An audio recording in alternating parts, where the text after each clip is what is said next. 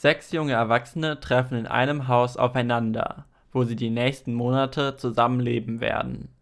Begleitet werden sie von Kameras und ihr Leben wird einfach dokumentiert und von Moderatoren kommentiert. Dieses Konzept klingt sehr banal und nach einer weiteren langweiligen Reality-Show. Letzteres ist jedoch nicht der Fall, was an vielen verschiedenen Faktoren liegt, welche diese Show unglaublich gut umsetzt worauf ich in dieser Folge noch zu sprechen kommen werde. Doch bevor wir darauf eingehen, möchte ich dir erstmal einen Einblick in die Sendung geben und um was es genau geht. Damit herzlich willkommen zum Watch Next Podcast, wo ich dir jede Folge eine Serie oder Film vorstelle und meine Meinung dazu abgebe. Abonniere diesen Podcast, um keine neue Folge mehr zu verpassen und teile ihn mit deinen Freunden, wenn sie auch neue Filme und Serien entdecken sollen. Terrace House ist eine ehemalige japanische TV-Sendung, welche vor zwei Jahren von Netflix aufgekauft wurde und nun international auf Netflix läuft. Jede Staffel stellt die Sendung ein Haus und Autos, wo dann zu Beginn drei Jungs und drei Mädchen in der Altersspanne von 18 bis 35 einziehen meistens mit dem Ziel, die Liebe zu finden, sich im Job zu entwickeln oder herauszufinden, was sie später mal machen wollen. Im Haus leben sie ihr normales Leben weiter. Das heißt, sie gehen zur Schule oder arbeiten, nur mit dem Unterschied, dass sie nun mit mehreren Leuten zusammenleben und mit diesen je nachdem verschiedenste Ausflüge machen. Sie haben jederzeit die Möglichkeit, das Haus wieder zu verlassen und dann zieht jemand Neues ein, bis die Staffel beendet wird. Wöchentlich werden dann immer eine Folge gezeigt mit Ausschnitten aus dem Erlebten dieser Woche der Mitbewohner, welche von einem sechsköpfigen Moderatorenteam leidenschaftlich beobachtet und vielseitig kommentiert wird, meistens mit viel Humor.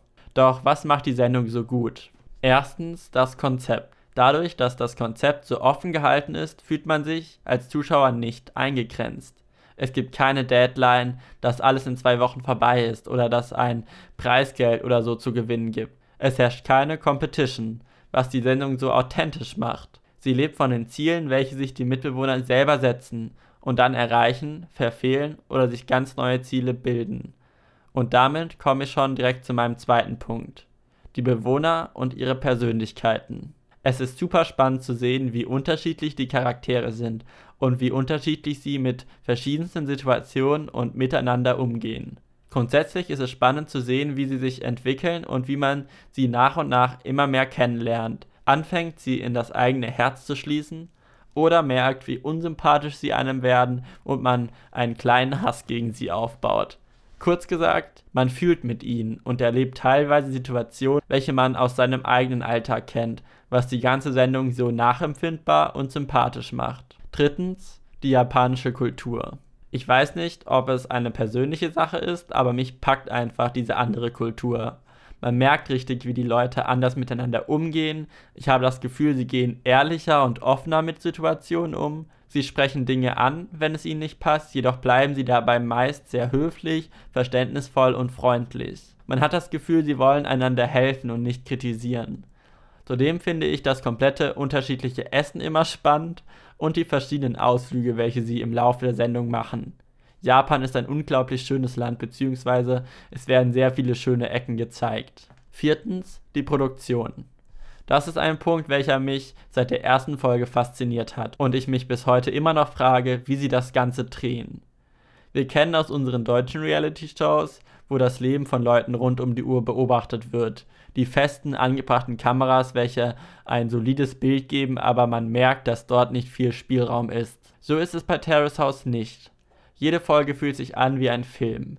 Die Kamerafahrten sind nicht großartig besonders, aber sie sind sehr ästhetisch, passend und sie haben immer eine gute Mischung aus. Wir zeigen die Mitbewohner und wir zeigen die Umgebung. Diese Mischung gibt der Sendung eine hohe filmische Qualität. Für normale Spielfilme ist das Standard, aber wenn man sich in den Hinterkopf ruft, dass das alles nicht gestellt ist und sich die Produktion nach den Bewohnern richten muss, ist das phänomenal. Wie gesagt, ich frage mich bis heute noch, ob das Ganze von Kameramännern, festen Kameras oder sonst wie gefilmt wird. Was sie auch gut können, sind Cliffhanger, wenn es gerade super spannend wird. Außerdem sind die kleinen Details sehr schön, beispielsweise wenn ein neuer Mitbewohner einzieht, wird dieser meistens schon in seinem normalen Umfeld gezeigt, wie er seinem nahen Umfeld erzählt, dass er in die Sendung gehen wird, aber ohne dass sein Gesicht gezeigt wird, sodass man richtig gespannt ist, wie die Person am Ende aussieht. Fünftens, die Kommentatoren. Als letzten Punkt habe ich die Kommentatoren. Sie lockern die Sendung zwischendrin immer auf und sprechen über die gerade vorgefallenen Sachen.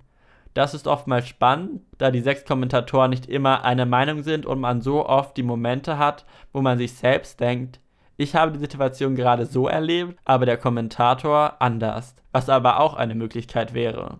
Man fängt so an, breiter über die Situation nachzudenken und nicht nur in eine Richtung, wie man es direkt beim Sehen interpretiert hat. Aber jetzt mal Hand aufs Herz. So sehr ich die Moderatoren toll finde und sie mir die Möglichkeit geben, das Gesehene zu verarbeiten, so sehr könnte ich auch auf sie verzichten, da man manchmal einfach nur wissen will, wie es weitergeht und nicht 10 Minuten die Kommentatoren diskutieren hören will. Das ist jedoch meine ganz persönliche Meinung. Als abschließendes Fazit, ich bin ein großer Fan dieser Sendung und seit diese auf Netflix ist, habe ich jede der momentan drei Staffeln gesehen.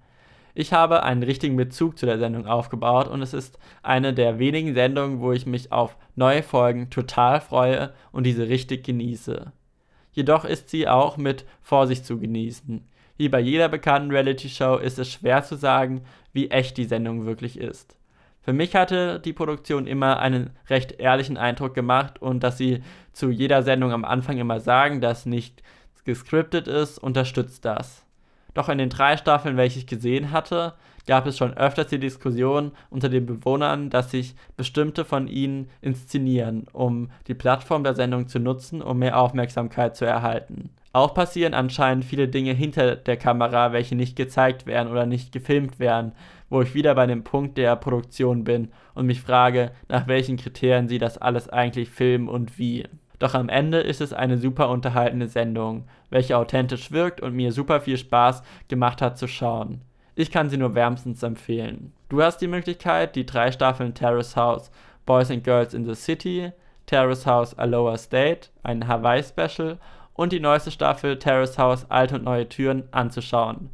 Alle Staffeln sind voneinander unabhängig, aber es macht schon Sinn, sie in dieser Reihenfolge zu schauen, da die Kommentatoren oftmals Vergleiche zu den älteren Staffeln ziehen.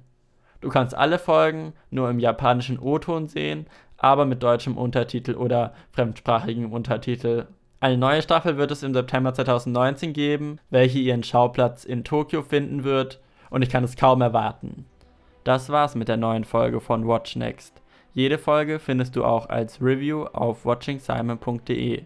Und für mehr Informationen zum Podcast schau doch mal auf watchingsimon.de slash watchnext vorbei und teile diesen Podcast mit deinen Freunden, wenn sie auch neue Serien und Filme entdecken sollen. Neben diesem Podcast haben wir auch den Watch Weekly Podcast, wo ich jede Woche über meine geschauten Serien und Filme spreche und meine Meinung dazu abgebe. Den Podcast findest du auf allen gängigen Podcast-Anbietern. Hör doch mal vorbei.